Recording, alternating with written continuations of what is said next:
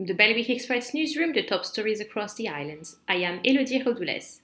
A group of Jersey politicians are hoping to delay plans to reopen Jersey borders by a week, asking that any visitors that come to the island after that should self isolate until they receive a negative result to their PCR test. The proposal of scrutiny members come as the States Assembly is due to debate on the government's safer travel period proposals to start commercial travel again from Friday. In Guernsey, state's pension and benefits, including unemployment, sickness, and parental allowance, could increase by 2.6% from January 2021. Contribution rates will not increase for now, as the increase will be funded through the Guernsey Insurance Fund. Condor has made drastic cuts across its business, including job losses, to save money following lockdown, it has been announced. Express understands that Condor has reduced its workforce by around 50 staff members, but the company has refused to confirm the exact number of job losses.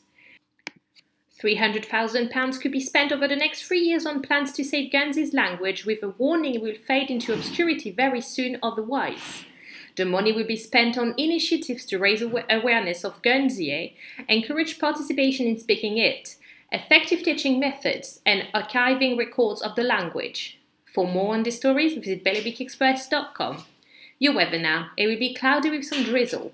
Temperature will reach 90 degrees in Jersey and 17 in Guernsey. Bailiwick Radio News.